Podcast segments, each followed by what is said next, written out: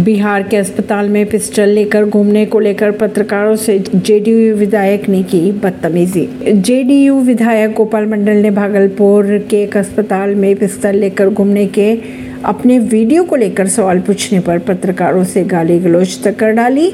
उनका वीडियो सामने आया, जिसमें वे पिस्टल लहराते दिखाई दे रहे हैं और पत्रकारों से कह रहे हैं कि क्या वे उनके बाप है क्या? विधायक अपनी पोती के सिटी स्कैन के लिए अस्पताल पहुँचे थे। परवीन सिंह नई दिल्ली से।